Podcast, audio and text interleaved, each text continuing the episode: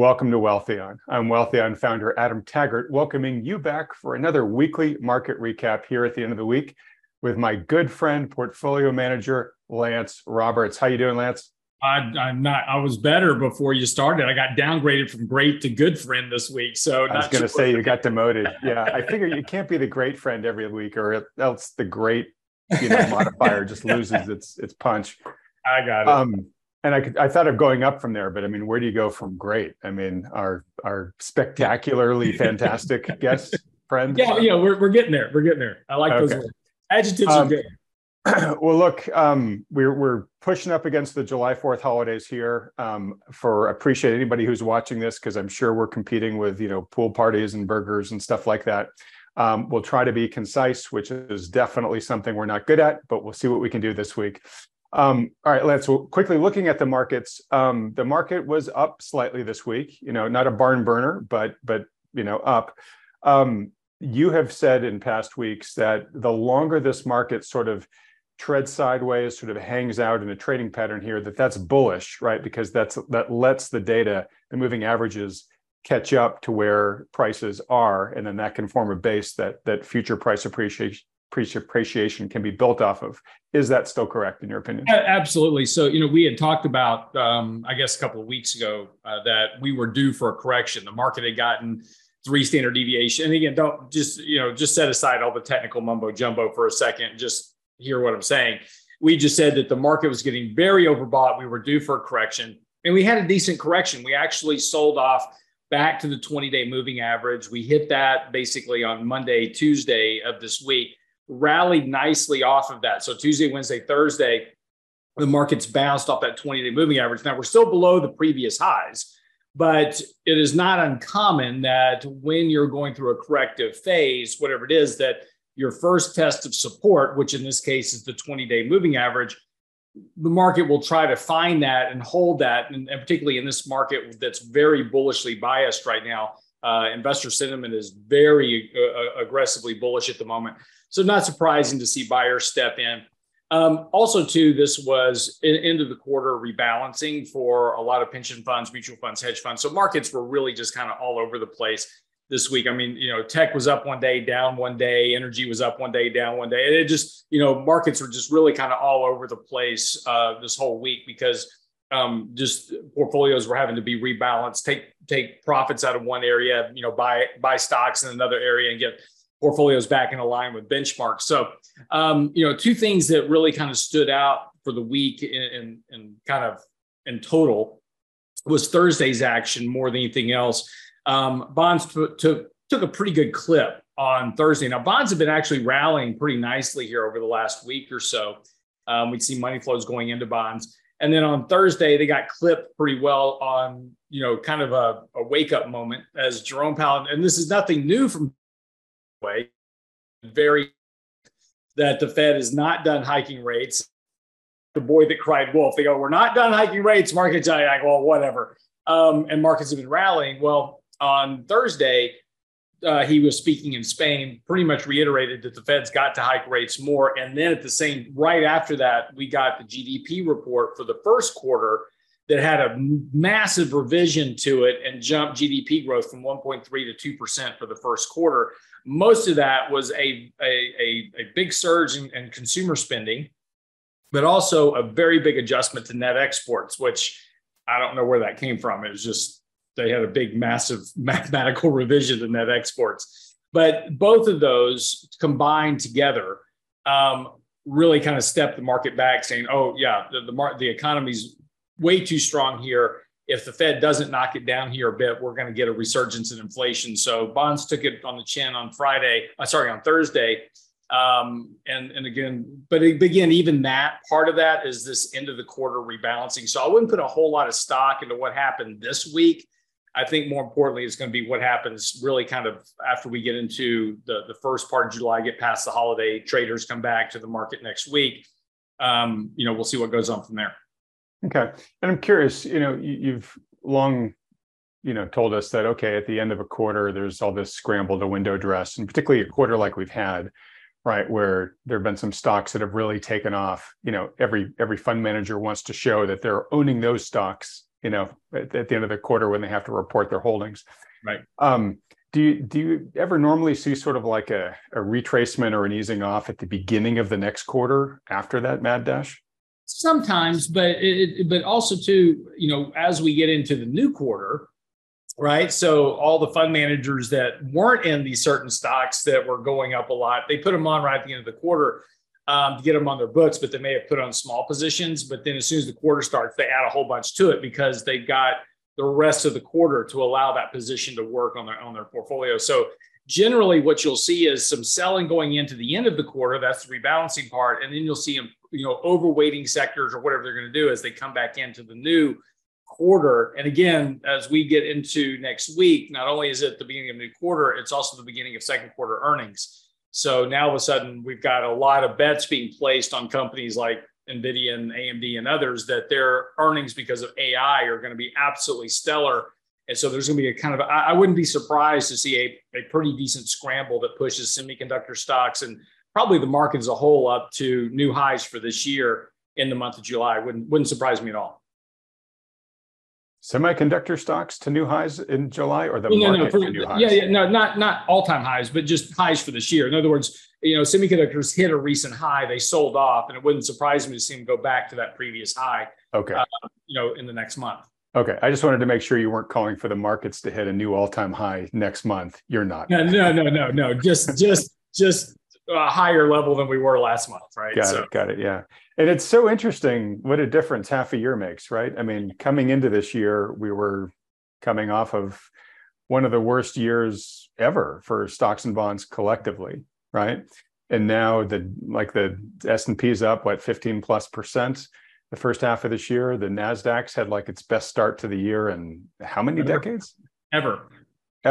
It's okay. The best start ever for the Nasdaq. Yeah. Okay.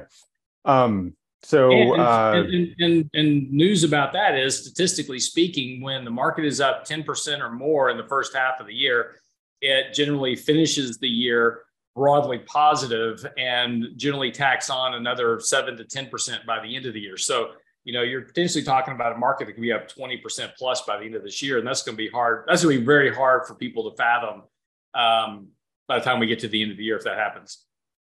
Yeah. Well, you know, if that happens, and of course, you know, you did a very good job at the beginning of this year telling people that, yeah, things look pretty dire, but things are probably pretty oversold, and, you know, don't discount the fact that stocks could recover here more than people are expecting right now. And that has been the case pretty much month after month after month this year. Although I think now we've flipped to where now the people are beginning to expect the market to be higher next month. We've flipped from pessimism to optimism now. Yeah, no, that was the point I was going to bring up, is that the one big difference, you know, so back in October when we were talking about, you know, this market could do something you really don't expect it to do. And I was writing that article, you know, everybody was expecting FANG stocks were dead, right? And I wrote the article, "Are FANG stocks dead?" ? And the point of that article was, no, probably not.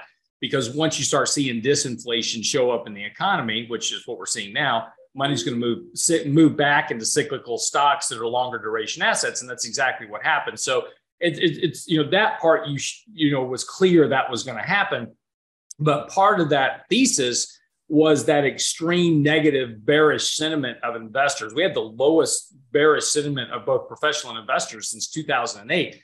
You know, from the sentiment perspective, it was like we had just gone through a financial crisis in the markets. And so you had such negative sentiment that there was a lot of fuel there for a rally. Now, professional investor sentiment is getting very, very bullish. We are getting back up to levels that have historically kind of marked the top of rallies, at least in the short term. And you should expect, we've had basically a very low volatility market this year. We haven't had a 3% correction in a very long stretch since October. We haven't had a 3% correction in the markets. That's unusual to go that long without a 3% correction. So you should expect sometime this summer, potentially, a 3% to 5% to 7%, even a 10% correction, completely normal within a rip and bull market to have that type of a correction. That'll be a good buying opportunity. But because we have so much bullish sentiment, that kind of really sets that corrective action up, because kind of everybody's on one side of the boat. So as soon as somebody holds their hand up and says, I'm going to sell here, you potentially get kind of a herd effect that creates a short-term correction. Again, that'll be a buying opportunity, but you know, that'll give you a much better risk-reward basis to enter the market than where we are right now. Right. And what's interesting, and I'm working my way here to a piece that you wrote this week, but is, you know, bull markets climb a wall of worry, right? Well, what happens when the worry goes away, right? Same thing about the most telegraphed recession, you know, in history that you've long mentioned, the fact that, hey, since everyone's expecting it, it may not materialize. And voila, here we are, you know, far into halfway through 2023 right now, and it hasn't materialized yet, at least not super visibly. Now we're getting all this talk about not even soft landing, but maybe no landing, right? Maybe we avoided all this, right? Maybe that then opens up, you know, the potential for a recession to hit because folks are finally giving up the expectation of it, right? All right. Psychology is a very interesting thing about the market. And that's really, you know, as investors, we've got to be part psychologists. And, you know, remember, the whole market is just a bunch of people buying and selling. That's all it is. So, you know, more than anything else is just understanding the psychology of what happens between buyers and sellers within a live marketplace. And that's the fascinating part about this, right? So if you really, you know, just kind of examine what people are doing, you know, it's just interesting to watch how their psychology works. You know, all the pain that everybody had last year, the fear, it's all gone now. We're all happy. And, you know, now we got to buy stocks, take on as much risk as we can get. And it's interesting because, you know, we're having conversation with clients, your clients that, you know, came over last year and they're like, I don't want to be in the markets and I'm super concerned. You know, I want to be in precious metals and bonds and cash. That's all I want. I don't want any extra exposure. The world's going to end. The dollar's going to collapse. And now those same individuals are going, I don't understand why we don't have a whole lot more equity exposure. And, you know, the market's up 15%. We're only up, you know, 6-7% this year. Well, it's because 15% of that's driven by 7 stocks. The other 493 are up about 5% this year. So, you know, there's part of that. And there's those 7 stocks, as you said, were stocks folks didn't want to touch last October. Yeah, absolutely. But it's interesting now. And my point is about psychology is that all these people that were super negative last year are trying to figure out how to get more exposure to the markets now. And so it's an interesting conversation. Like, hey, you told us to be super conservative, and now they want to be super aggressive. So it's just but this is that psychology that I'm talking about. Everybody forgot about, you know, everything last year, and now it's sunshine and roses, and we've got to be back on the train. So it's just, again, that's the psychology of the market and how it works. Well, and that's one of the things I find so interesting about this time right now for the retail investor, right, is we went from, oh no, right, at the end of last year to FOMO again now, right? In a really quick period of time. And the really like tough question you got to ask yourself right now, if you feel you're too defensively positioned or you're sitting on the sidelines or whatever, and you want to jump back in now, is how much do you really trust the market from here? Right. And that's a great segue into this piece you wrote, which was basically, are we looking at a bull trap right now? Is it right? Bull trap or bear market? Those are the same thing, aren't they? No. Yeah. Bull trap is basically sucking investors in and the bear market continues. The question is, are we in a bull trap or are we back into a bull market? And back into a bull market. Yeah. Bull trap or bull market. Yeah, exactly. Right. So you really have to answer that question, you know, to a high degree of confidence for you to decide what to do here. I mean, I guess whether you're going to jump back in or whether you're going to stay in if you're already in, right? You got to really answer that question. So what data do you look at when you're making that assessment, right? When you as a capital manager are trying to say, look, is this something that really has legs or is this something I've got to be really, you know, suspicious about? Well, you know, so the thing about it, so part of the question is psychology. Okay. And again, so going back to what we just said a second ago, what is the sentiment of the market? And again, when last year we had several bull market rallies that failed and they were bull traps, clearly. A good example of that when we had a 20% rally that began late May, went into June and July. We had a 20% rally. The market retraced 50% of its decline. That's a Fibonacci retracement. But historically, this was all, now I'm just going to quote to you the headlines that were coming out in the media. Market's up 20%. It's a new bull market. Market retraces 50% of its decline historically. That means markets go higher from here. The bull market is back. That was, you can go look back at media headlines for June, July last year, and you're going to find a lot of those headlines. Bull market, new bull market. It wasn't a new bull market. We knew it wasn't a bull market then. We knew that that was a bull trap. Why? Because of several technical factors as well as psychological factors. First of all, everybody was still extremely negative. There was no turn into bullish sentiment at that point as the market was rallying. In other words, people weren't going, okay, time to be bullish again, right? And so that there was that lack of money flow of psychology coming back into the markets, people wanting to get exposure. That wasn't occurring. So that tells you that people were still being very defensive, very negative. They were keeping capital on the sidelines. The second thing is that the 50-day moving average was crossed below the 200-day moving average. This is what we call a bearish cross, or to get more vocal about it, it's the death cross, right? And this is that, and all that means is that you have prices trading below a major resistance, that 200-day moving average. That's a very important resistance level for stocks. That's the average price over 200 days. So when you're below that, kind of think about, somebody holding your head underwater, right? And they've got their hand on top of your head and pushing you down into the water. Well, it's hard to get back above the water. And that's what that resistance level is for stocks. And so the market was rallying. Yes, we were up 20%, but we were running right into that heavy resistance at the 200-day moving average. There was also several other factors out there that, from momentum as well as breadth of the market and a variety of others, also suggesting that investors and professional investors were not coming back into the market. So very likely that rally then was a bear market rally. And of course it was. And we wound up testing new lows in October.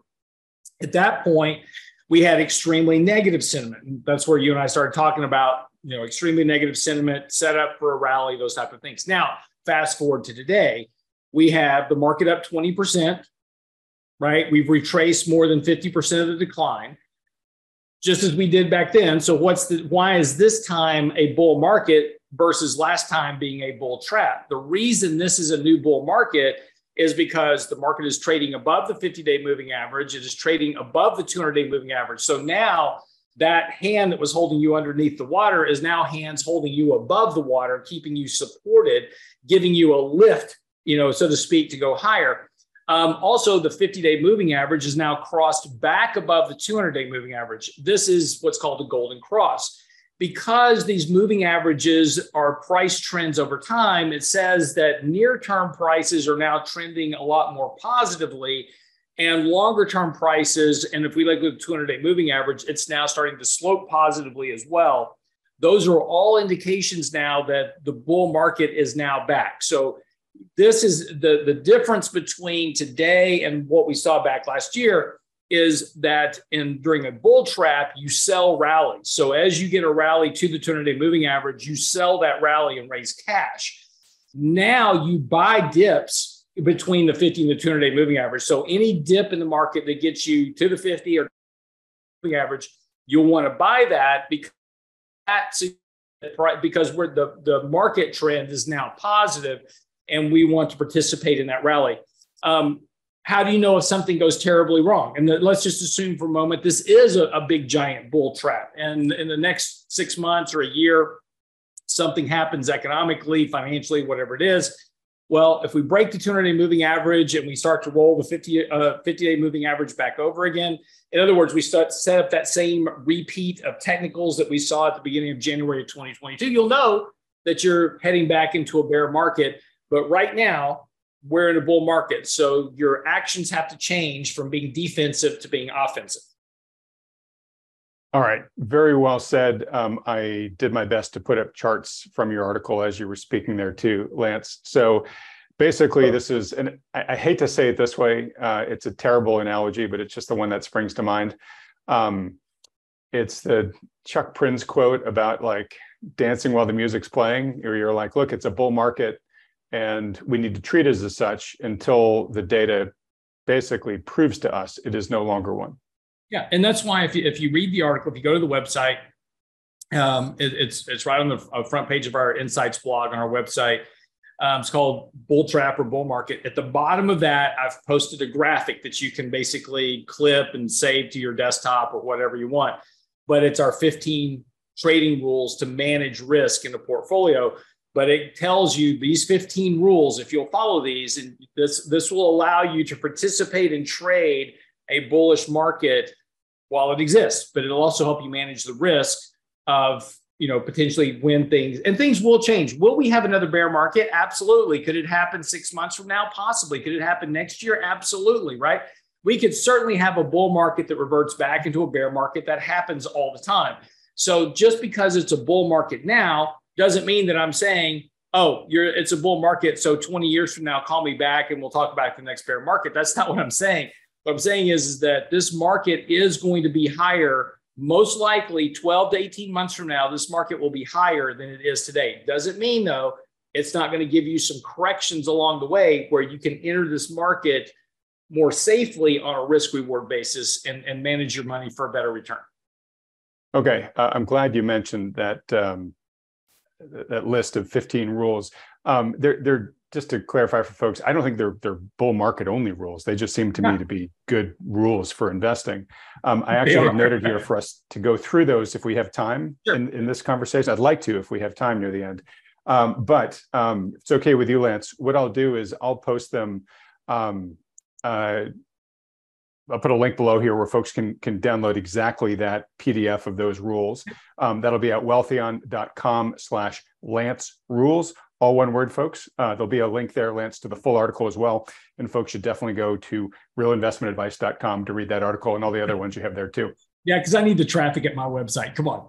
Yeah. No, but I think that rules, like you said, I think that's something that everybody should just print out and put on the wall, you know, wherever they do their trading. You've encapsulated, you know, decades of experience into a really understandable list. But let me be clear about these rules. These are not my rules entirely. They've been reworded in my voice, right? But these, if you go look at any of the great traders throughout history, Paul Tudor Jones, Warren Buffett, Jesse Livermore, Seth Karman, pick your favorite trader. All of them at some point or another have published lists of their rules, right? Peter Lynch, et cetera. And what you'll find is that, not surprisingly, that all of them have the same rules. They're worded differently, but they all are the same rules. Like, for instance, never dollar cost average into losers. That's just a very basic tenet. No good investor actually does that, even though people tell you to do it all the time. Dollar cost average. Nobody does that. A lot of advisors say, oh, you just need to buy an index fund and dollar cost average into it over the long term. That's okay. It'll work, right? It's not a terrible strategy if you don't want to pay any attention to your money, and you'll get the index return over time. But there is not one portfolio manager on the planet ever, from Ray Dalio to Warren Buffett to anybody else, that has ever dollar cost averaged anything, right? They're buying big chunks of companies at deep value and those type of things.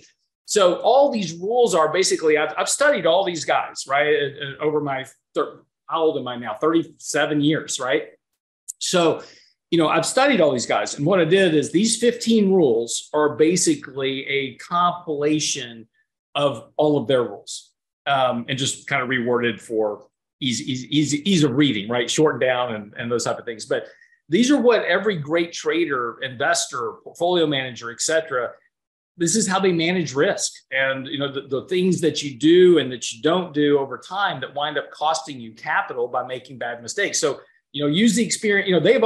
Every trader loses money. Every investor makes a bad investment. If anybody ever tells you they've never lost money, they are absolutely lying to you, because you cannot invest in the market and not lose money. But why not? Instead of trying to figure it out yourself, why not go to the experience of these guys who have made all the mistakes and take their rules and apply that to your own discipline, so you just don't repeat the same mistakes over again? Because the mistakes that everybody makes are always the same. The markets are markets are markets, and buying and selling stocks are always the same. So the mistakes that people make that cost them money is the same mistake that everybody else in the market has made at one point or another. I still make mistakes. And when I make mistakes, I go back to my rules and I go, what did I do wrong? Oh, there it is, line 13. Do more of what works and less of what doesn't, right? It's just a really good rule to follow. But you know, we all make mistakes. We're going to continue to make mistakes. We always allow our emotions to get in the face of what we're doing. These rules just help you stop doing that as much. You're still going to do it, but maybe just not as much. All right. But yes, so you've been standing on the shoulders of giants. You've condensed the wisdom of the experts, maybe put it into your own homespun Texas drawl. Exactly. It's all y'all. There for people. There's a lot of y'all in there. Yeah. All right. Okay, great. Well, reminder, folks, wealthion.com/Lance Rules. We'll have a link to that down below the video too, if you want to go there and get it. All right, so let's see here. I want to get to another piece that your colleague, Michael Leibowitz, released this week. But quick, before I do, I just want to go back to AI for a second, because we've talked about that a lot in past weeks. We've yet to talk about it too much this show. I don't want to talk too much on it, but a few things I want to mention. One is the stocks have paused. We'll put it here, like the NVIDIAs, the Microsofts, et cetera. They're down a little bit, not a lot, but they're down a little bit. And so I guess one question is which we don't know the answer to yet, but is this like a pause that refreshes, or have we seen peak AI mania?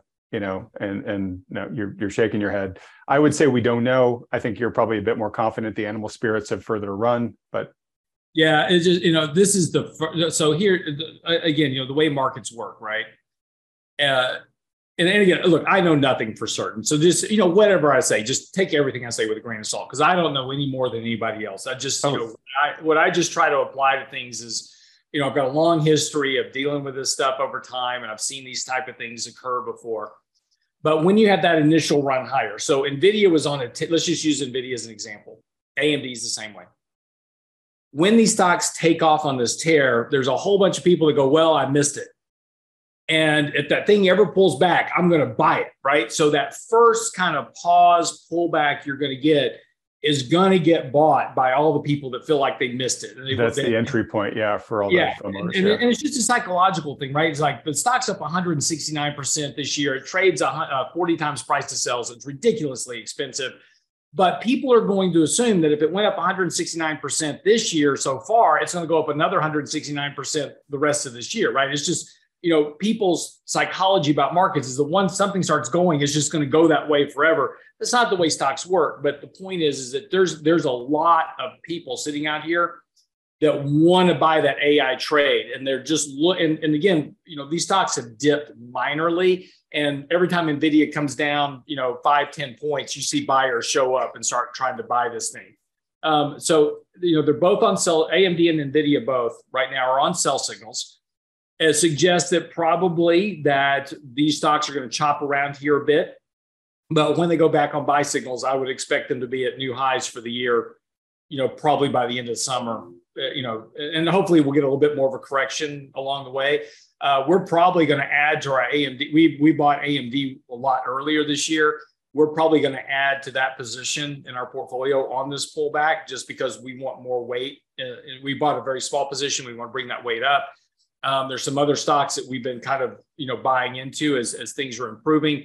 So that's just going to be kind of our process. But NVIDIA, we owned last year.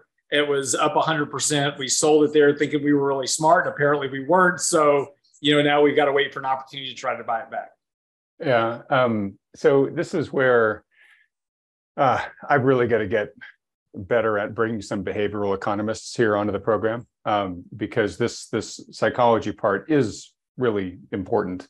And folks that aren't aware, the field of behavioral economics, which is a relatively new field, actually its goal is to sort of munge together the quantitative side of economics and the human nature side of just humans making investing decisions. And actually, I've got one guy, Dan Ariely, who's a very well-known behavioral economist, who has basically said, yeah, I'll come on. I just need to follow up with him to lock that down. So this is a good reminder of me to try to lock Dan in. I also should get Peter Atwater back on too, because he's all about sentiment. Yep. You know, if psychology is in the driver's seat right now with the AI stocks, which I think we can make a good argument that it could very well be, because they seem to be in a bubble. And you've shown that chart earlier of comparing the rise in AI stocks to other price bubbles we've seen, and it sure looks like one. I mean, earlier stages than most, but still has that same look and feel. I'll see if I can find the classic bubble chart here that shows all the different phases on the way up and then the phases on the way down. We can't say for certain that that's what's going to happen this time around, but if psychology is in the driver's seat, this is the shape we would expect to see when this thing fully plays out. And Adam, that's going to happen, right? I mean, again, you know, NVIDIA cannot, I don't care how much they sell, they cannot justify 40 times the price to sales. Right. Trees don't grow to the moon, right? I mean, yeah. So at some point they're going to disappoint. The question is just when. I mean, but the stock could be 500% higher from here before they disappoint. That's the problem with bubble markets, which is all rationality gets priced out of stocks. Valuations, fundamentals simply don't matter during a mania phase. And we're in that phase. But eventually fundamentals are going to matter for these companies. You know, and I find something really fascinating. You'll remember 2 years ago, everybody was chasing Facebook stock, Meta, because they were going into the metaverse, right? Oh, it's the metaverse. Everything's going to be metaverse. When was the last time you heard about the metaverse, right? It's all about artificial intelligence now. Metaverse is dead. You know, that's stuff, which I think is going to be a real problem potentially for Facebook. Meta, sorry, I'm old, so I still refer to everything as Facebook. But, you know, it's going to be a problem for Meta because they're dumping a ton of money into this metaverse. And now Apple's come to market with this new $3,700 VR headset that they're probably going to take a big chunk of that market away from Meta. So Meta has been running up on this whole idea. It's been running with this AI bubble, but I think Meta's got a real problem down the road of just the fact that the metaverse probably never had the legs that artificial intelligence does on its own, just looking at the two separate bubbles. And I think that money migration to AI may be a problem for Meta and its current and you know, kind of its business model going forward. We'll see. I don't know anything for certain, but it is interesting, you know, that whole talk train of everybody, it's the metaverse. We're all going to be in the metaverse. We're all going to be, you know, Spider-Man in the metaverse. I haven't heard anything about that in a while. It's all about AI and ChatGPT and what it's going to do for the labor markets and our jobs and all that. So we'll see. Yeah, we'll see. And it's interesting. You raise a couple of things there. One is what we talked about this last week, and it was Jim Bianco who brought all this up, was that, you know, oftentimes, or I won't say oftentimes, but history has lots of examples where the market sussed out the potential of a new technology and did the math and said, wow, this could unlock, you know, a tremendous amount of incremental new value. And they pulled that value into the share price today. And then it took a decade or two for that value to actually be realized in the companies. And so you had a lot of stocks that were kind of dead stocks walking for a decade or more, where it took that long for the underlying earnings and everything of the company to finally rise the share price back up to where it justified the price that people were getting in at time zero, right? Yeah. So that may be something that's happening here. The other thing I wanted to mention on this topic was just, if you don't feel like you really have a deep understanding or a good enough understanding of what AI is, and I would say a prudent investor today should at least have a working understanding of what it is for the potential that it has to disrupt and transform a number of sectors of the economy. You don't have to be an expert in it. You don't have to be a techno wonk, but you should have just sort of a general understanding of, you know, the advantages and some of the potential pitfalls this new technology offers. I did an interview earlier this week with Dylan Patel, really just trying to provide a layman's understanding of what we're all talking about when we're talking about AI. If you haven't watched that, I'll put up a link to it here, but I highly recommend that you go watch that after this video here. One of the things he mentioned, which I didn't know because I hadn't really been following AI super closely before that conversation, was that Facebook has its own AI engine, something called Llama. So they're not in the AI game, you know, and Dylan mentioned that I'm not going to try to murder the differentiations he made by the different companies that are out there right now. But right now, Microsoft's got ChatGPT that's doing that in partnership with OpenAI. Google's got Bard, but now Facebook's got its own solutions that it's working on. One of the things I found was kind of interesting about this, and again, folks, go watch the discussion with Dylan for the real skinny, but is that we call it artificial intelligence, but the type of AI we're talking about right now, particularly generative AI, which is like what ChatGPT is, it's not intelligent. You know, there's not, it's not smart. It doesn't know what it's doing. It's basically just executing instructions that it's been told to follow. Right. What makes it different from previous incarnations is it's a brute force approach, but it's a brute force approach at a scale that we just really couldn't have comprehended before. And Dylan had this really interesting comparison. Again, I'm not going to get it right, but it was like, imagine a sheet of paper like this. And I think he said it has like 20 neurons on it. If you could stack these pieces of paper on top of each other with these neurons, the first version of ChatGPT was like a stack like that going from New York to Chicago. The next iteration was going to the moon and back, right? That's how big the leap was in technology. So the current one that we're all using is going back to the moon and back 22 times, right? And he said there's actually a fourth one that's already sort of in the works. It just hasn't been publicly released. That's going to be an even, you know, commensurate magnitude of increase. And of course, this will continue to grow like that. So the power here gets bigger and bigger, and there's lots of opportunities here to disrupt. But it's not like, oh, this is going to be necessarily yet Skynet that's going to be figuring out how to actually be smarter than humans and building its own robots and taking over the planet. Maybe at some point it will. And he did open the door to say, look, there are nights I don't go to sleep very easily. But right now, the current incarnations of AI that we're dealing with, it's not a true intelligence. No, it's not. In fact, I wrote an article on this. It's, that was out last week, which is basically titled AI May Face Some Challenges. And in that article, I would suggest you put a link, to that article, here for our conversation as well, because in that article is a link to Roger McNamee, who's probably one of the premier Silicon Valley investors in technology, and had a great interview with him on CNBC talking about AI. And precisely to your point, he said, look, all this thing does is there's this knowledge base sitting out here on the internet.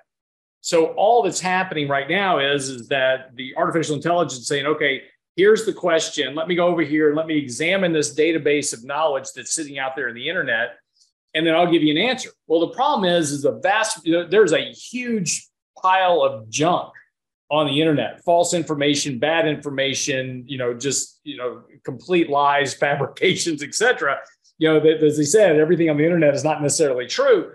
So, but it's grabbing that knowledge. So the problem is that you've got, and to quote him, you've got BS coming in, which means you get BS coming out of it as well. And so it's not artificial intelligence if you've got to fact check the artificial intelligence.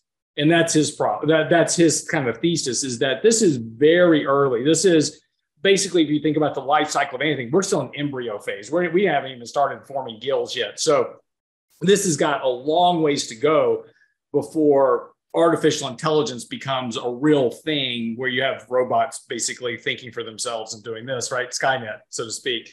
But they are attaching flamethrowers to robots, which is very troubling. So if you are worried about Skynet, I mean, we are moving in that direction. There's also a video clip out there in China where the Chinese military is delivering robot dogs with machine guns via drones. So they're literally dropping it into a hotspot, and then the dog just wakes up and he swivels his machine. I mean, it does look like something out of Black Mirror. Yeah, but again, that article covers, and again, that interview with Roger McNamee is well worth listening to if you're interested. If you're interested in AI, everybody just jumped onto this bandwagon. Look, AI has been around for a decade. This is nothing new. If you have an Apple phone, you've got Siri, that's artificial intelligence, right? If you've got an Android phone, you've got Bixby, that's artificial intelligence. We've had artificial intelligence. The market was dying for something to grab onto. The market was just needing something positive to grab onto, because for 18 months, it's been nothing but negative news, bank failures and recession. Everything's a recession, and the dollar's going to crash, and the world's coming to an end. It's just horrible. And we got this current administration that absolutely sucks. So we got inflation.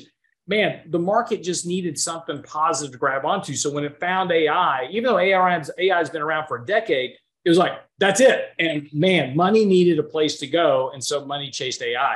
But it doesn't mean that this is really here yet. It's just a very fledgling investment we're chasing. You know, I agree. And look, I'm not an AI evangelist by any stretch. Yeah, we've had AI and incarnations of it for decades, really, to your point.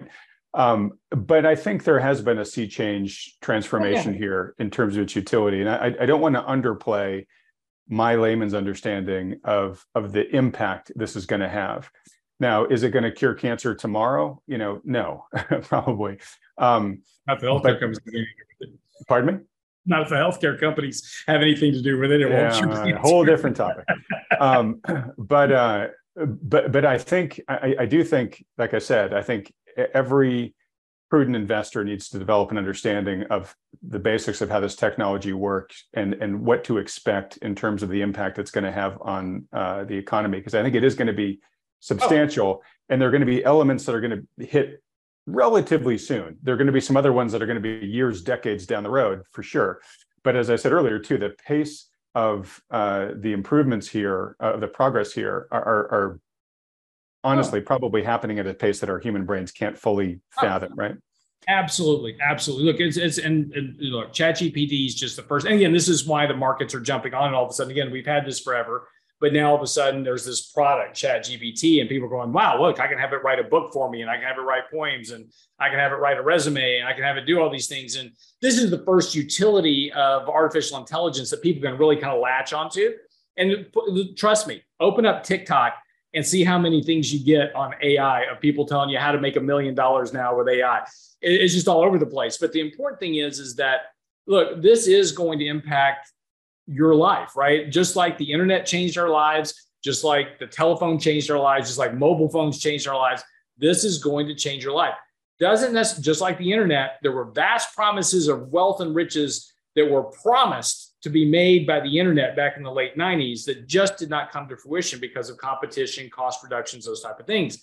But it doesn't mean it didn't change our lives. Can you imagine, you know, my kids can't fathom a period of time where you didn't have the internet, right? So when my wife and I talked to our kids about growing up with no, you know, a house phone that was a landline and there was no internet, you had to actually read a book to go to school. They can't fathom that. It's just too disconnected from them. And our next generation of kids and the kids after that, they're not gonna be able to fathom a time when you didn't have AI helping you do it just about everything.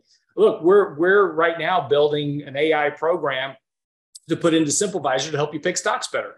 So, you know, everything that you're going to be doing is going to have AI involved with it somewhere down the road. Right, which is why I'm saying, you know, folks should start developing an understanding of it now, because sort of trying to just ignore it would be the equivalent of like trying to ignore the internet when it came along, right? The other thing too, just to beat this horse fully dead, is the pace of adoption is getting faster and faster in every one of these technological cycles, right? And I'll put up a chart here I saw recently. It's comparing ChatGPT adoption to other digital platforms, but it shows that, you know, ChatGPT hit 1 million users faster than any other, you know, digital technology it had previously, right? And I think that's sort of the process that we're going in here. And look, you know, talking to Dylan, again, he is more or less an evangelist, you know, a true AI evangelist. He puts its impact somewhere, I think he said, between the development of the internet on the low end and the development of the internal combustion engine on the high end. He said it's going to be that kind of impact on the economy. But even he said, look, stocks are just crazy priced right now. They've gotten way ahead of themselves, right? So it's that delta between, you know, when the actual value is delivered versus the hype of the moment, right? Real quick, too, before we move on this, you're making me think I should probably try to reach out to Roger McNamee, not because I know him, but the woman, my wife's very good friend who introduced my wife and I, her husband, when she made that introduction, was actually working for Roger McNamee at Integral Capital Partners back then. Her husband now has his own fund, but he might be able to get Roger to come on in and maybe we could have a conversation with him about AI. I'll bring you into that if you want to. I would love to. Yeah, that'd be fantastic. Okay. Awesome. All right. Well, look, enough about AI.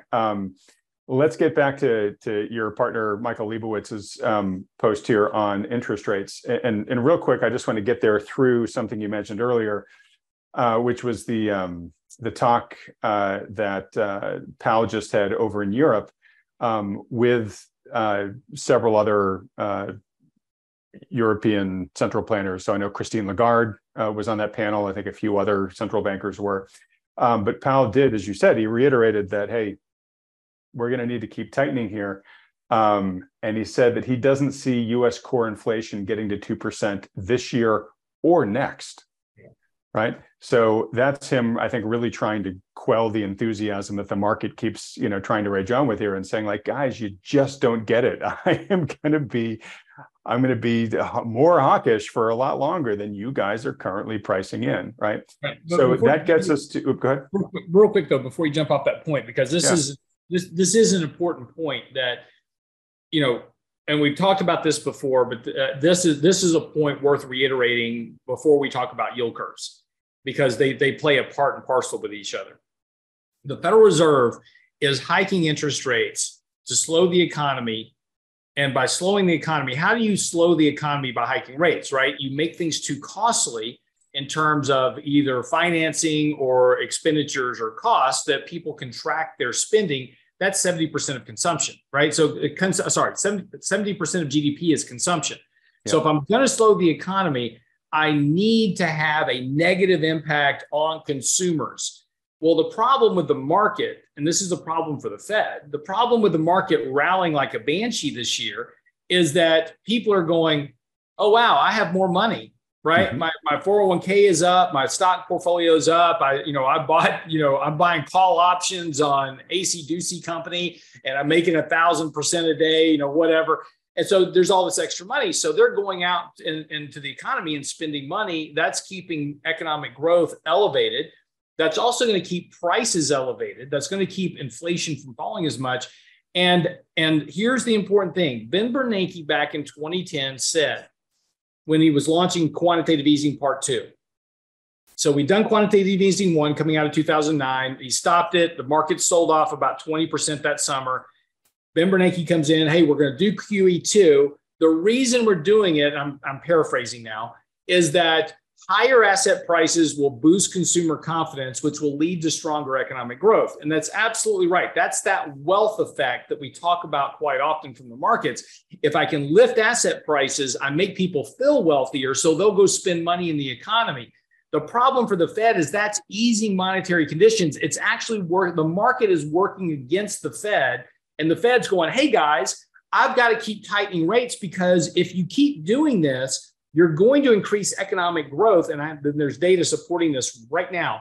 You're going to increase economic growth. That's going to cause inflation to start to rise again. And that's the thing we can't tolerate, is having a resurgence of inflation. But the market is driving exactly that. If you take a look at consumer confidence, and I run a composite index, and this was in last week's newsletter on our website at realinvestmentadvice.com, talking about consumer confidences.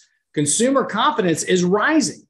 And when there is a high correlation between consumer confidence changes and economic growth. And what it's saying right now is this increase in consumer confidence is going to keep economic growth. And when we should start seeing a lot of these economic data points like the LEI and others bottom and start to turn up here in the next quarter, if consumer confidence keeps going up, because of their actions in the economy. And this is exactly the opposite of what the Fed wants. So this is putting the Fed in a really bad position, to where they're going to have to not only rates, but they may have to wind up hiking rates more than 2 times if the market is better. Yep. No, I agree. So I really appreciate you underscoring that. And again, we've talked about forever, but you know, that then raises the question even more prominently of, okay, well, what of the lag effect, right? You know, if we still have the preponderance of the impact of the lag effect from everything that's already been done, but the Fed is deciding in the near term, I got to be even more extreme, right? I'm not saying it's going to happen, but you definitely increase the risk of the Fed doubling down into tightening just as the lag effect starts hitting. And then we find out, dear Jesus, we really over-tightened, you know, when we look back over the scope of history. Who knows? We'll see that has yet to be written. But certainly, as you and I talked about, having those concerns, right? Looking at the market and saying, guys, you're undoing everything I'm trying to do here. Then seeing GDP get revised in Q1 as substantial as it was. Of course, the Fed is like, okay, that's not good, right? From what we're trying to do. As you and I have said, from the base effect math alone, CPI is likely to start going up over the summer, right? That's going to just look optically bad and just add fuel to the fire already on the same issue. And so, I understand. And the weirdest thing is that Powell keeps saying, because of all this stuff, market, I am going to have to be the responsible, strict adult in the room. And the market is just saying, I don't care. You know, I either don't believe you or it doesn't matter. I think it's more of a, I don't believe you. Well, actually, it's not, I don't believe you. The market is running on this basis, which is, hey, I get it. You're hiking rates, but you're going to be cutting rates. And since you're going to cut rates, I want to be in there before you cut rates, because once you cut rates, that means the markets are really going to take off. So all these investors are piling into the market expecting rate cuts. But here's my question to you, Adam, and you can ask this question to any of your other panelists that you have on here. Why would the Fed cut rates if economic growth is 2%, inflation is falling or at least flat? You know, it's not going up dramatically, but maybe it's not coming down to 2%. If the consumer is doing fine, right, and interest rates aren't causing, you know, bank failures or anything else, then why would I cut rates? There's, you know, I would just leave rates where, if I was the Fed, I'd just leave rates. And that's what the Fed is saying it's going to do. Yeah. It's saying we don't have any rate cuts on our horizon. But the markets are going, no, I don't believe you. You're going to be cutting rates like next month. And so what's so interesting about that is first off, this has been a game of chicken for getting close to a year now. And the Fed has won every game so far, right? The market has had to say, oh, okay, yep, I guess you're not going to cut this early. Okay. And yet stock prices have been marching higher all along, right? Which is crazy making in and of itself. But, you know, every recession usually where the Fed has, you know, typically tightened going into the recession, then the recession hits, then the Fed starts cutting. There's usually a couple quarters of cutting as the market continues to go down before it finds its bottom. So I find it a little crazy making that the market is saying, oh, I'm pricing in your cuts, because as soon as you cut, it's happy days again. It's like, no, history shows us it's not. Well, you know, I'm not saying this time is different, but there is a difference this time, which is normally. I'm so glad you're not saying this time. What I'm saying is I'm not saying this time is going to be different than the past, but there is a difference going into this, which is that previously when the Fed was hiking rates, the market was going up during the rate hikes because there was a lot of momentum behind the market. The economy was very strong and the Fed's going, hey, I'm hiking rates because the economy's too strong. It's overheating and the markets are going, don't believe you. Earnings are growing, so I'm investing in stocks. So as interest rates are going up, the market is going up with the market. And then the Fed breaks something, right? And they stop hiking rates. And then the market realizes, oh, crap, you broke something. Oh, there's a recession coming in. And now earnings are falling and prices fall during the rate cuts. The difference this time is that the market declined as the Fed was hiking rates. Now, interestingly enough, the market has recovered every bit of loss from the first rate hike back in March of last year. It seems like we've been talking about this forever. It was just March of last year, the Fed hiked rates for the first time for a quarter basis point, and we're now back to that level. We've priced out or priced in every rate hike since last year. So the markets are going, hey, this is all over. Earnings have bottomed, right? We've had an earnings decline last year. And what the market's betting on now is that earnings have now declined, bottomed. They're going to start improving going into this year or next year. And, you know, the question is if we're going to have a recession. Now, if we do have a recession, the economy slows more, then earnings should decline. So this pricing issue is going to have to get priced. The market will have to reprice for lower earnings if we get into a recessionary spat. But again, we haven't, you know, everybody's been expecting recession. We haven't gotten there yet. Doesn't mean we won't. But because of all that liquidity that we slammed into the market, has basically screwed up everything temporarily. So all these indicators are off and this lag effect is taking longer to show up than anybody kind of banked on. So we'll see what happens. But, you know, one of the things that we've got to work on is how much did that previous, did last year's 20% decline take care of in the overall decline?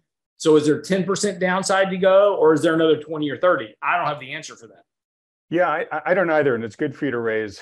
I have personally have a hard time with sort of like, well, the market pre-crashed or pre-corrected, and we don't have to worry, because we were at such ridiculous valuation extremes at the end of 2021, right? That was, we could have made an argument in 2019 that the market was way too far overvalued, but then we had all the crazy stimulus of the pandemic. So it begs the question of, well, what happened to just letting all the crazy steam of all the pandemic, stimulus out of the system? So anyways, that's why I have trouble saying, oh, we reached some sort of fair value in advance here. But who knows? I could be wrong. Yeah, I don't, like I said, I don't have the answer either. I don't know how this works out. And this is now this is the time, having said that, this is the time to now start talking about Michael's article, because, this lag effect is, like I said, taking much longer to show up in the economy. And so because it's taking longer to show up, everybody's going, well, I guess it's not going to come. But we've had, and the regulars like, see, we've had this inverted yield curve now for the last, 12, 14, 15 months. It's not the yield curve inversion that tells you a recession's coming. It's when it uninverts that tells you the recession's coming. And right now, of the 10 economically sensitive indicators that we track in terms of yield curves, 100% of them are inverted. You have never not had a recession with 100% of those 10 yield curves inverted. But it's not the inversion that is the recessionary signal. It is the uninversion. So what will cause them to uninvert? That'll be a very steep drop in that 2-year treasury note versus the 10-year bill. And that'll be because of a very sharp, sudden slowdown in economic growth. Hasn't happened yet because of all liquidity, but maybe it's 2024, maybe it's 2025. But the uninversion will occur, and that will likely be a function of a reset of interest rates much lower in the overall breadth of the bond market. So you're right. And again, that's one of the reasons why we have you on the program every week, is so as you see any change in those indicators, one just uninverted, you can give our folks really early warning on this.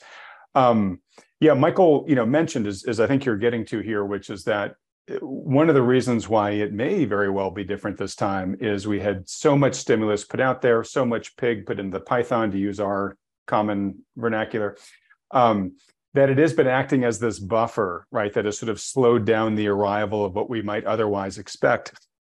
And it has been distorting things, as that much liquidity is passing through the system. He had one chart in there that I thought was really interesting, which was a chart of expectation beats on non-farm payrolls. Yep. And he said that is, it's an estimate by the market, right? And so generally the market's either it's going to beat the market's estimate, or it's going to disappoint versus the market estimate. And it should have about a 50-50 track record, right, of that, which it has in the data set, except for the last 14 months, which have all been beats. And he says it's kind of the equivalent of coming up heads 14 times in a row with a coin, right? And that's just a good example of how that much liquidity can really distort the system. It can keep the good times going for a lot longer than people might otherwise expect. I do want to put one asterisk next to that, just because you and I have had so many discussions about how much we can really trust that payroll data. So that might be playing a little bit of a role here, but still, you just look at that chart and very clearly it shows you that something is very different about right now. Well, I mean, the 14 beats in a row is a record by miles of any other period in history of beats, consecutive beats of estimates. So, either everybody's sandbagging the numbers or just nobody believes anything anymore. I'm not sure which is happening. So, but right. Well, or to Michael's point, there's just so much money passing through the system that the jobs market has held up way better than anybody thought it could. Right. And again, it's also the quality of the jobs, right? Where are most of these jobs still being created, right? It's temporary jobs, it's jobs. And unfortunately, a big chunk of the job creation is held by foreign-born citizens versus native-born citizens. That's not really great for our economy either. So, there's a lot of funky things going on because of the shutdown of the economy, the restarting of it, all this liquidity.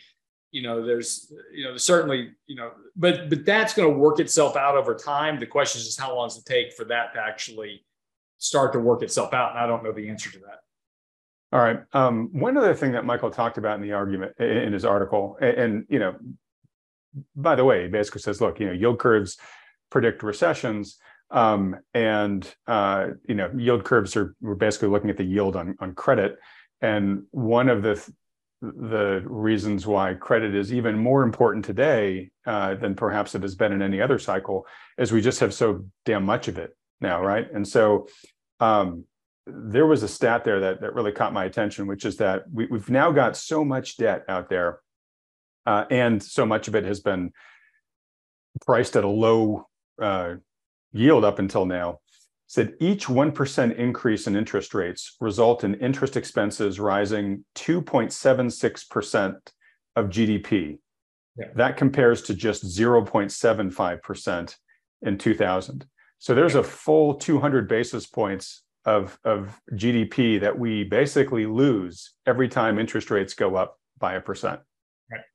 And look, and one of the things that we talked about this last week, you know, one of the things that's been adding a lot of money to the system to keep the economy floating is that nobody's been having to pay student loan debt, but that's about to restart. So that's another drag. So now you have higher interest rates.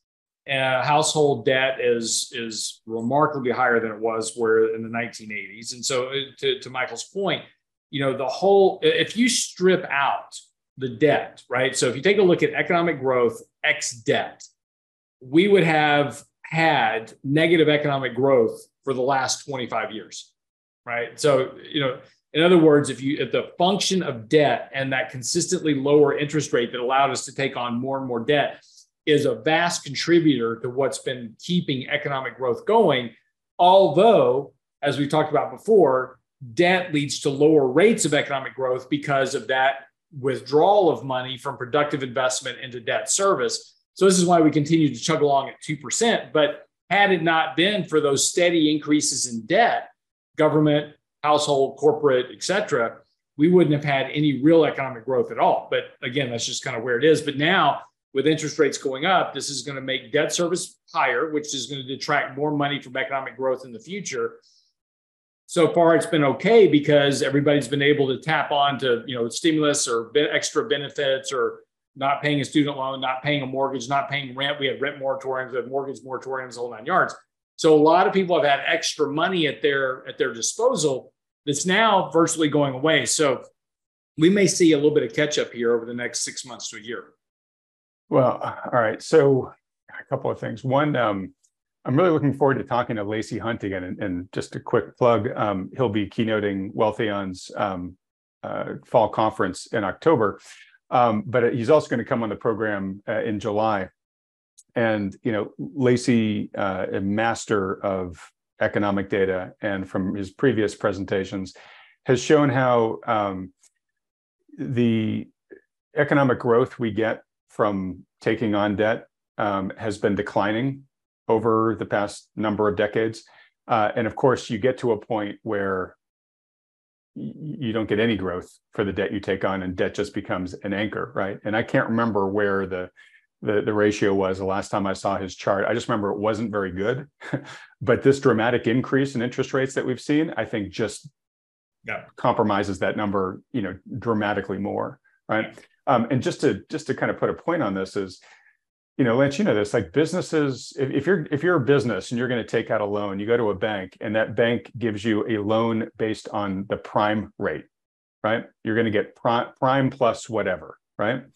The prime rate is 8.25% right now.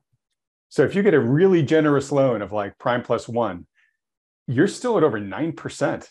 I mean, that is a way different world than we lived in just a year and a half ago, right?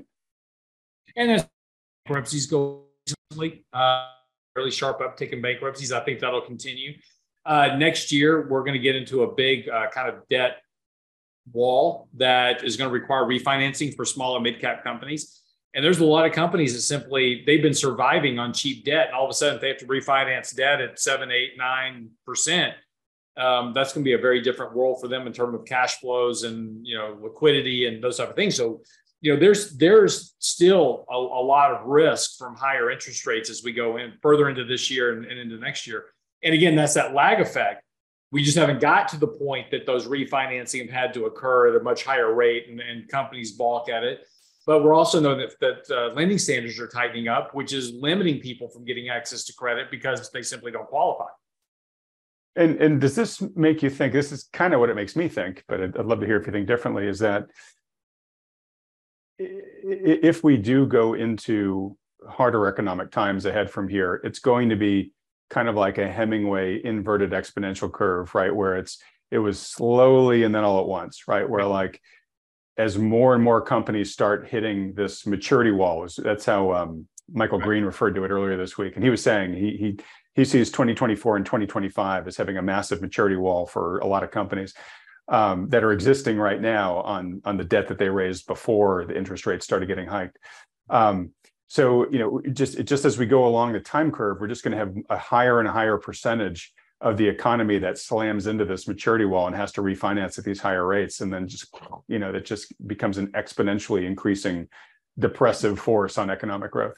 So let's step all this back for a moment, right? So, you know, we're talking about a bull market, and now we're talking about all this really negative stuff. So people are going, well, Lance, I don't understand what's going on. You're saying it's a bull market, and then you're talking about all this negative stuff. So why do I want to be in the market when it's all going to crash? You know, the thing about markets is that market, and this is what's been happening over the last year, markets price in all of this. So the stuff that we're talking about right now, the market knows about. This isn't stuff that the market really hasn't factored in too much. I think the one thing that maybe the market hasn't factored in too much is this restart of student loan payments. There's not been a lot of talk about it, not a lot of headlines about it. So I don't think anybody's really kind of factored into earnings potential, you know, just how big of a hit it may be when people have to start paying, you know, $300 more a month into student loan debt versus buying stuff. We'll see. I could be entirely wrong. It may be priced into markets. But, you know, what will get the market, and this is the thing. So what would cause the next bear market or the next, or forget even a bear market, just say another 10% downturn in the market. So let's just. Can I give the answer? Because I think I've talked to you enough to know. Go ahead. It's going to be what the market is not thinking about right now. It'll be an exogenous, unexpected exogenous event. And so that's the thing. It's got to be something the market has not thought about yet. It won't be a debt wall, right? What it could be, though, is all of a sudden a massive rush of bankruptcies of companies. Maybe the market is expecting the debt wall, but we're going to resolve it somehow. And all of a sudden you have a massive surge in bankruptcies. That maybe that's it. Or, you know, potentially, you know, you have, you know, we just had bank stress test out this week, right? The Fed says every one of our banks passed the stress, even Credit Suisse, which just failed, passed their stress test. You know, and you know, the stress tests are completely bullshit. Bogus. Because every time there's a problem, we just had to bail out banks, right? We just had to bail out Credit Suisse and, you know, force a merger. With Credit Suisse, we just had to provide a credit line for banks, you know, through the Federal Reserve so they could get access to loans against collateral because they were going to go out of business. They didn't. But they're all fine, by the way. Right. But now they're all A students. Yeah. Yeah. They've all passed their stress test. It's complete crap, but it's all to make you feel better, right? So and the whole goal of these stress tests, everybody knows what's going on with the banks. They're not well capitalized. If they were, we wouldn't be having problems. They're not well capitalized. It's a bunch of hooey, but we have these stress tests to make you feel better. So you go, well, my bank's on the list and it's well capitalized. It's not. It's just a function of time until something breaks in the system. And even JP Morgan is going to wind up at trouble at some point and need another bailout. I don't know what's going to cause that, but that's the event you're looking for. It'll be some type of credit-related event in the markets that the market's not planning on and hasn't been pricing in. All of a sudden, it pops up overnight. And the market goes, oh, crap, I've now got to reprice everything, right? All my expectations for earnings were here. They're now here. I've got to reprice the market for that. That's what causes these big declines in the markets. And unfortunately, we will never know what that is, because if we start talking about it, the market's pricing it in. Right. We increase the odds of getting priced in. Right. It's just, well, that's just the way the markets work. Markets are seeing all this and they're going, okay, what's the risk? That risk is pretty low, so I'm going to bypass that one. This risk is pretty high, so we'll have a little bit of a sell-off here and we'll price that in. But that's just how the markets work. Yeah. So it's funny, you hit a few other of my bullets here. Just on this point, I just want to note, and I'm very deliberately not putting a political spin on any of this, but just in the past week, please don't. We got enough comments about your opining on the climate last time around. Get over it. But really, just in the past week, right? We had a coup attempt in Russia, yep. Right? We had former President Trump, basically tapes come out that seem to be quite undermining of his legal defense right now. And then we've had sort of similarly on the Biden side, we've had additional data come out that is putting he and his son in more compromising hot water than they've been in so far on dealings that they've done in the past with state agencies. And again, I'm really trying not to put a political spin on any of this, but I'm just saying, like, those are probably at least gray swans, right? And so, like, we're in this environment where we could wake up in the morning and find a headline that is pretty game changing, yeah. And we're seeing some near examples of that right now. So, I love your thoughts on that, but also too. Did the market like dodge a bullet here? Like, in other words, if this coup in Russia hadn't been wrapped up in 48 hours, could the markets have had a very different week this week? Yeah, potentially, because again, that's something that certainly the markets didn't expect. And I love the fact that, I saw your tweet. It was like, yeah, that happened right after I just finished up paping with Lance. We'll talk about it next week. And yeah. Then like 30 minutes later, it was over, right? Yeah. So, it's like, you didn't get to talk about it. But yeah, look, that's going to be the thing that, again, that undermines the markets. It's, all this stuff, whether it's climate change or whether it's the president, all that is in the headlines already. I mean, we've been talking about Biden and Hunter and all that crap for a year and a half. We've been talking about, look, they've been trying to find something to get Trump on so he won't run for president. Right. But my point is, one of those might land, right? We might take players off the table. Putin, right. Trump, Biden, whoever they could. Yep. Could be. But again, that's been in the headlines for so long. Everybody goes like, yeah, I know.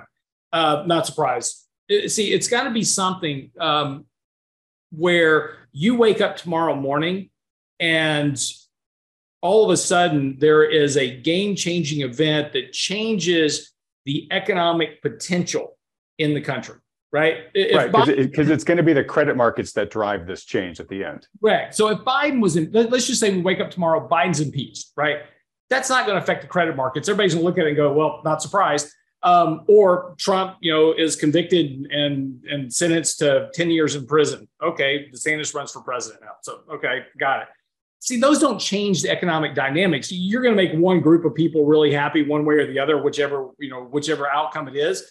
But that's not going to change the consumption or spending behaviors of individuals. And it's not going to change the credit market. In other words, the thing you're looking for is the event that occurs where banks go, I'm not lending any money to anybody until that problem is solved.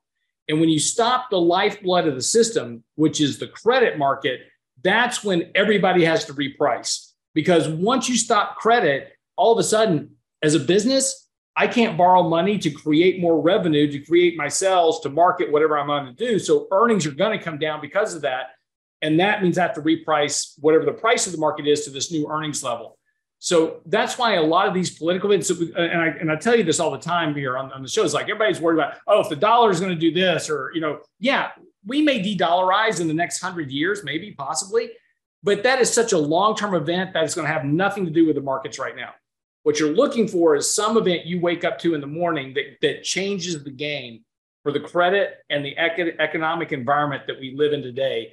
And that's going to be something that you and I are not talking about. I have no idea what it's going to be. Okay. I hope we don't have to find out anytime soon, but you never know. It'll happen. No, look, it's going to happen. And you and I'll be sitting here on a Friday going, well, I hate to say that I didn't see it coming, but nobody could have seen that coming, right? Yep. It's just because it'll be something, and I can't even fathom what it would be. Nobody fathomed that in 2008 that the Federal Reserve and banks would force Lehman Brothers into bankruptcy. That you know, the market was just in the slow kind of bear market like we were in last year, just kind of this choppy little decline going down. And then one morning, well, on a Saturday morning, we find out Lehman Brothers is now bankrupt, and banks go, well, crap, if they just went bankrupt, I'm not lending money to anybody because I don't know who's going bankrupt next. Right, because you didn't know everything what the contagion risk was. Right? Yeah. And that's where the markets just completely fell apart at that point, and you had that major decline. So right, and I sorry to interrupt, but I guess on this one, this is where you really have to hand to how they handled Credit Suisse, yeah. Because that was a potential bullet, by the way. Yeah, I was going to say, because that was big enough that if it had just died overnight, right, you would have had a lot of banks saying, "I don't know what my counterparty risk is here," right? Correct. Yeah. Credit Suisse had every potential to be the next Lehman, and that's why they were that's why all the central banks were in such a hurry to marry that thing off to UBS and get it out of the way, because that was a real risk that we dodged that bullet on. Okay.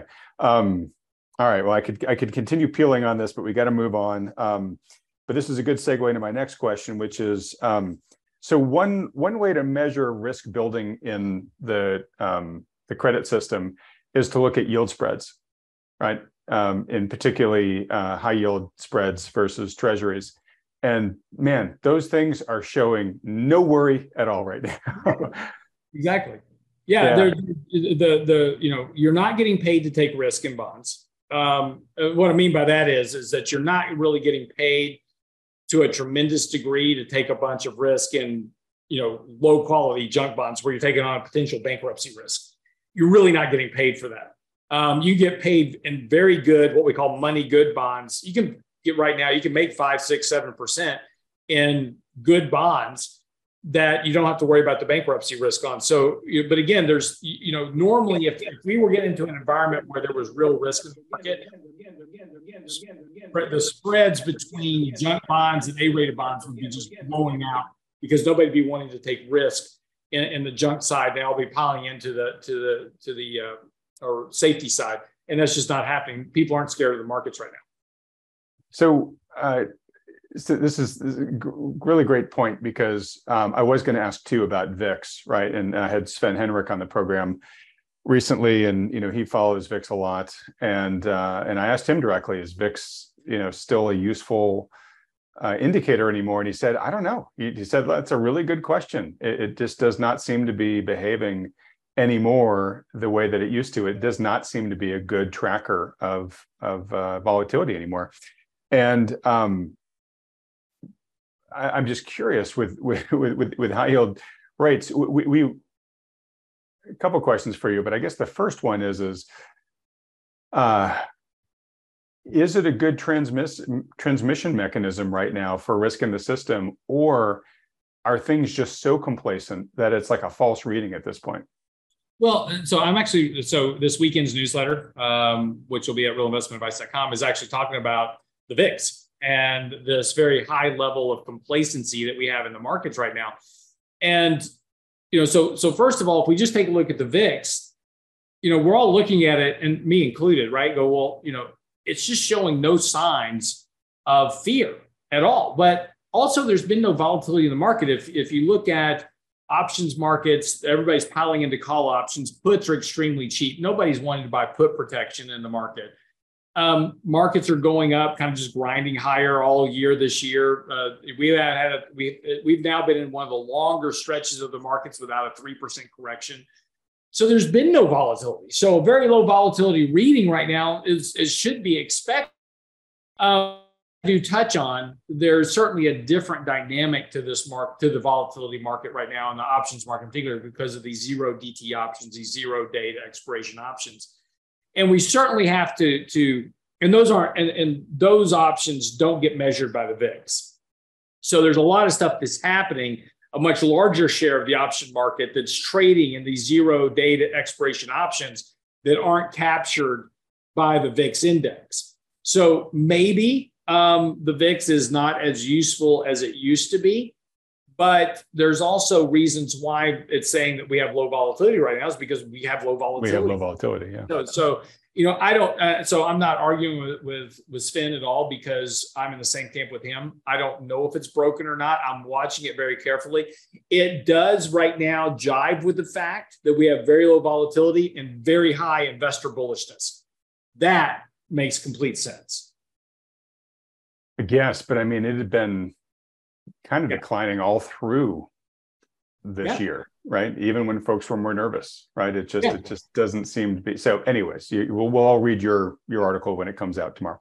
But back to my question about the high yield space. Is there potential reason to believe, like VIX, that it might be compromised? Because again, in the VIX case, like you said, there's zero DTE options that might be stealing some of the signaling power. Or is it literally just everything's fine? No, it's. I don't think it's a function of everything is fine in terms of that saying. In other words, what I don't think is happening in the high yield market is everybody's going, I'm buying high yield because everything is fine. This is my opinion only, so just take it for that. But after 12 years of Pavlov's bell, which is, you know, every time that something happened in the market, Ben Bernanke or Jay Powell comes out or Yellen come out, they ring the bell and throw money into the market. Investors have just been taught now, classical conditioning, behavioral conditioning, that why not take on as much risk as I can get? Because if something goes wrong, I'm going to get bailed out. So why would I want a 4% coupon on an ultra safe, you know, risk-free treasury when I can get 9, 10, or 11% on a high yield junk bond? And if something goes wrong, just like we saw in March of 2020, the Fed's going to bail out high yield bonds, right? But are they paying that much right now? Is that the spread right now? No. There's bonds out there that you can buy. You know, you get down into the single B, double Bs. There's some pretty high yields. Okay, on it. All right. If you're scraping, there's also a real high potential they're going to go bankrupt. But the point is that investors have been taught this, and we are now, and look, this is why you have so many retail investors chasing options, because I can leverage up my portfolio with a little bit of money. I can make a whole bunch of money in the options market. Works great till it doesn't, and you lose a bunch of money. But, you know, while it's all working, it all works great. But we've just been teaching investors now for the last 5 years in particular, just take on as much risk as you can get, because regardless of what happens, the Fed's going to bail you out. If something happens in the market, the Fed's going to jump in, cut rates to zero, and do QE. Everybody knows this. So why not take on as much risk as you can? All right. Well, let me ask you this. We're going to get to your trades in just a second. But when you look at the current situation with yield curves right now, right, when the spreads are so tight, on a relative basis, and you look at all the stuff that we talked about, and yes, we might still be in a new bull market, and that could continue through the rest of the year, or a lot of this macro stuff we've talked about could happen. Do you feel any compulsion to try to trade these compressed yields right now? On the bond side or the equity side? I'm thinking specifically on the bond side, on the high yield. Yeah. No, we're not chasing too much like super high yield right now, but no, we've been out in the markets buying, you know, corporate bonds. We bought a 6% coupon issue the other day from Federal Home Loan Bank. So, I mean, there's some good yields out there. Well, let me ask my question differently. There are ways you can play the yield curve blowing out, or at least increasing from where it is. Oh, okay. Yeah, got it. Yeah. Do you feel any compulsion to say, look, I think yields are so compressed right now that they've just got to start expanding, even in a good economy? Yeah, not yet. You know, we're watching that very carefully. In fact, just this morning, we were doing some work on mortgage-backed securities and mortgage REITs, those type of things, preferred stocks.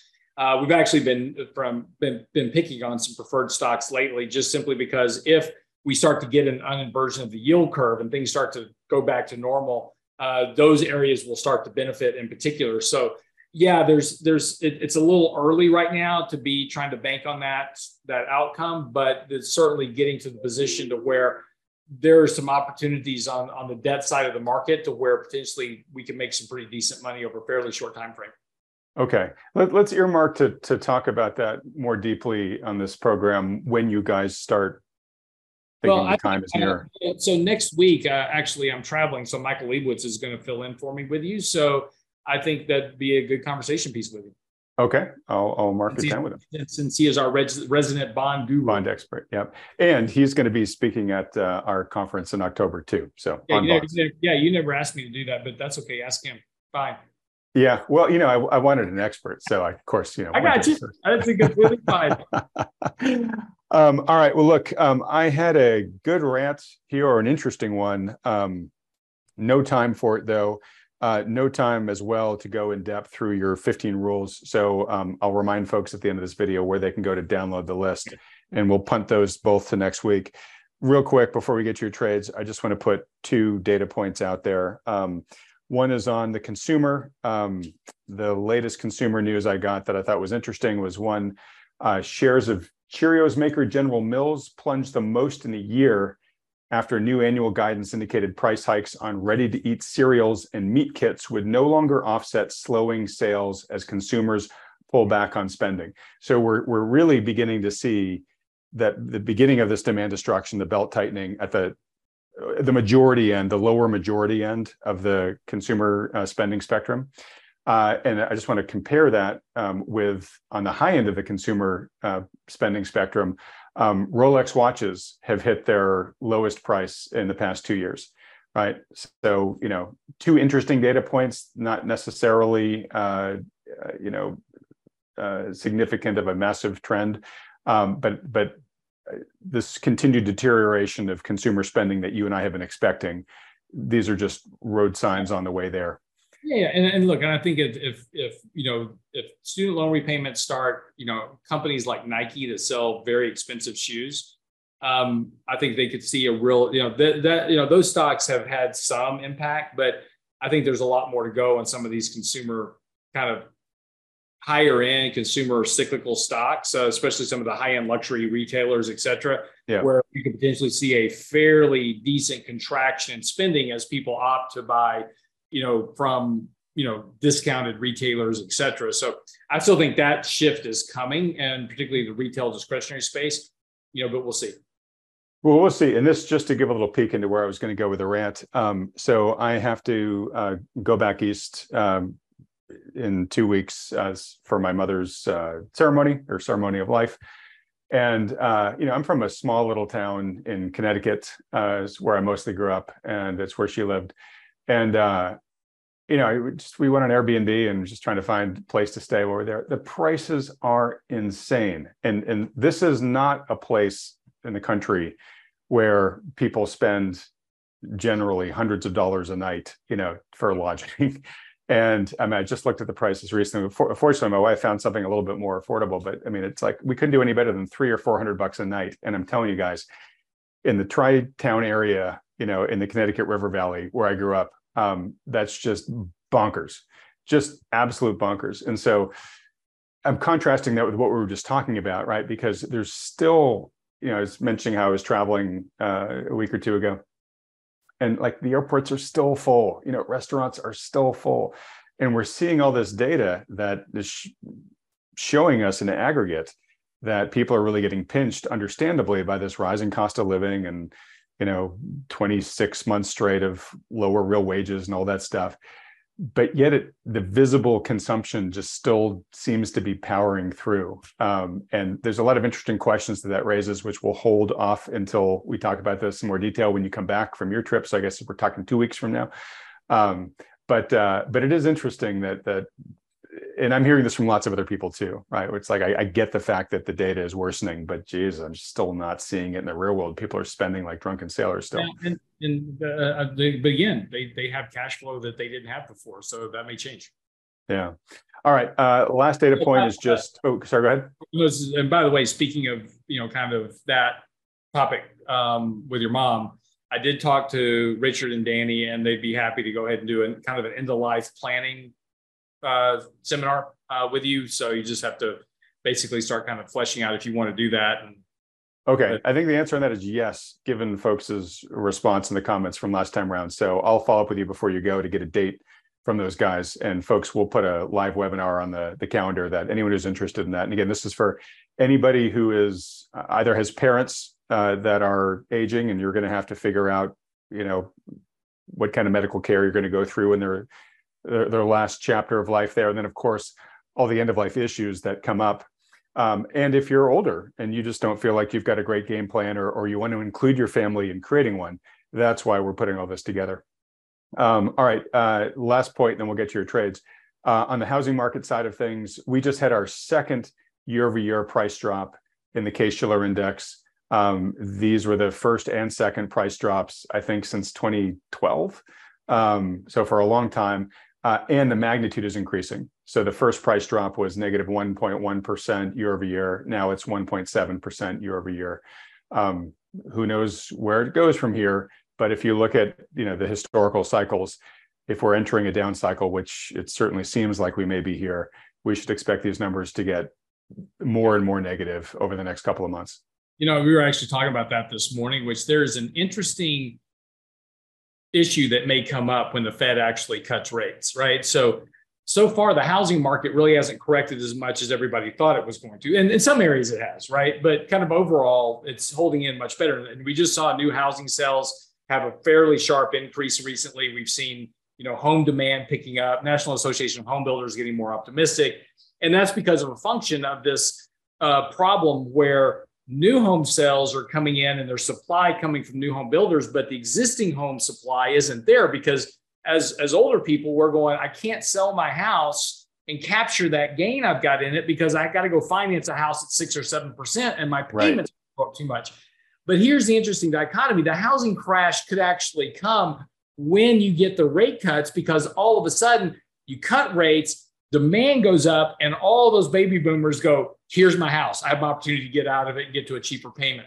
And so we could see a massive supply of which would be interesting because normally it'd be just the opposite. But again, we've kind of screwed stuff so much up in our economy because of holding rates at zero for way too long, that we could theoretically see a flood of inventory coming into the market when rates are cut, and boomers who are, you know, need to downsize, et cetera, and have been able to, they rush to market and provide that supply. So it's going to be interesting to see what happens. Yeah, that is super interesting. And it is in one of the many ways that this time is different. Different, though, just doesn't necessarily mean better necessarily. Right. There's a question, I will delve into this more deeply when we have more time, but I put it out there the other day because it's been weighing on my mind a lot of late, which is, look, let's say you're a millennial, right? You're starting your family, you've got a young family, and you want to buy a house, and you're looking at the price of housing right now, which is the most unaffordable it's ever been for new home buyers, right? You've got high prices and high mortgage rates right now. And let's say you were willing to say, all right, but you know what? I'm going to live in this house for decades. I want my family to have a nice place. I'm going to stretch. I'm going to do everything I can to get in this house. But if you're looking ahead and you're thinking, okay, look, in 10 years' time, just like 10,000 baby boomers are hitting retirement age every day still, in 10 years' time, that number is going to be 10,000 baby boomers are either being forced to downsize by, you know, moving into a nursing home or just having to get a smaller home or dying, right? And that is going to be lasting for decades, right? And that's going to be happening in the not too distant future. If I've got a 30-year mortgage, if that's my timeline on my house, why would I pay top dollar today for a 30-year mortgage if I know there's going to be this big selling wave starting halfway through that 30-year period, right? I don't know a good answer to that question. I don't know the compelling answer that says, oh, well, here's why you should do it, right? So, but no, I think that's going to be the very interesting thing about this is that, you know, we held interest rates at zero for so long, and it made mortgages so cheap and housing prices so expensive because, again, you know, when we buy houses, we should buy something we can afford, right? But we were able to buy much bigger houses and more expensive houses because rates were so cheap. We shouldn't have done it financially, but it was because it was available. And real estate agents are great about, you know, I say my budget's $250. Yeah, but you can buy a $1,000 house because rates are so cheap.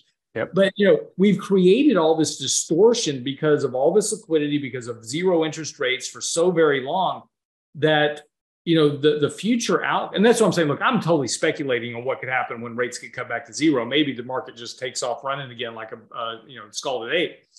But, you know, at some point, there are a lot of baby boomers and Gen Xers that do want to downsize. Their kids are leaving. My kids are leaving the house. You know, they're going to college, and my wife are in the process of downsizing now. But, you know, that's I think that's become more prevalent in the years to come. Especially, well, there are folks that want to now. They're going to have to at some point in the not too distant future. Yeah, right. And that's what I was about to say. There's going to be the downsize part, and then there's going to be a part from downsize to hospice, which is all part of this process that could provide a large supply of inventory in the market at a time that you don't want it. So we'll see.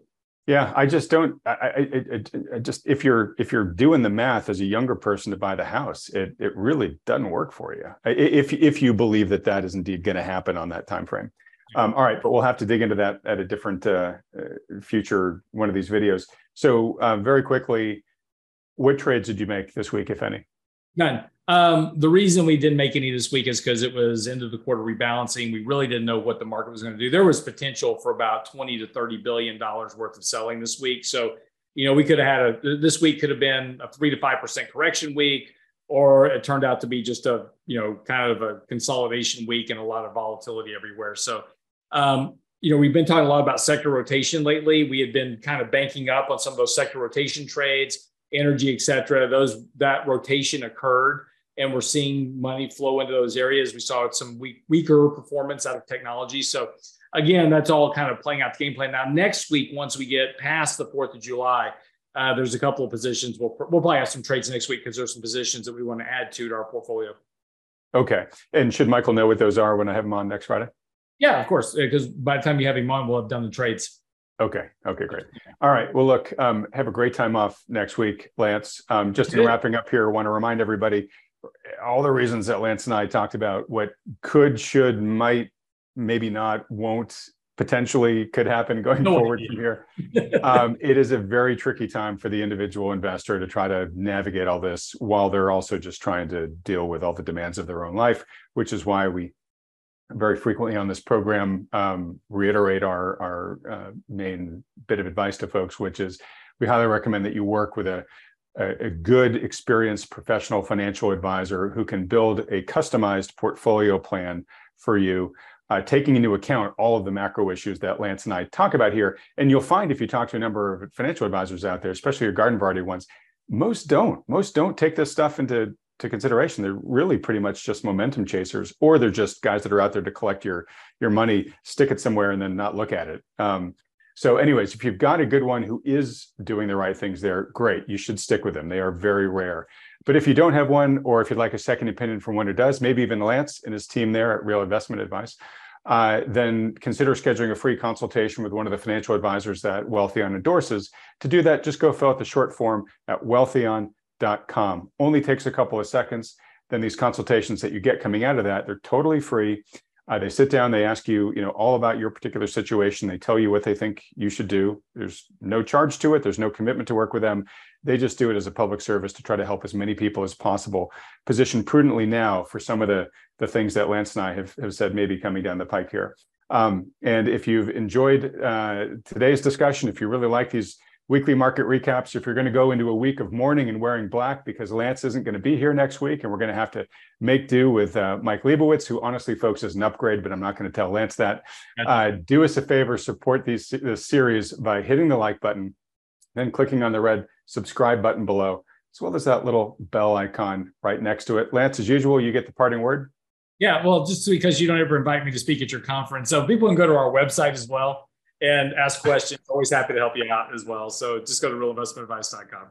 Awesome. All right. Lance, buddy, thanks so much for another great week. Everyone else, thanks so much for watching and have a wonderful July 4th if you're one of the folks that lives in the U.S.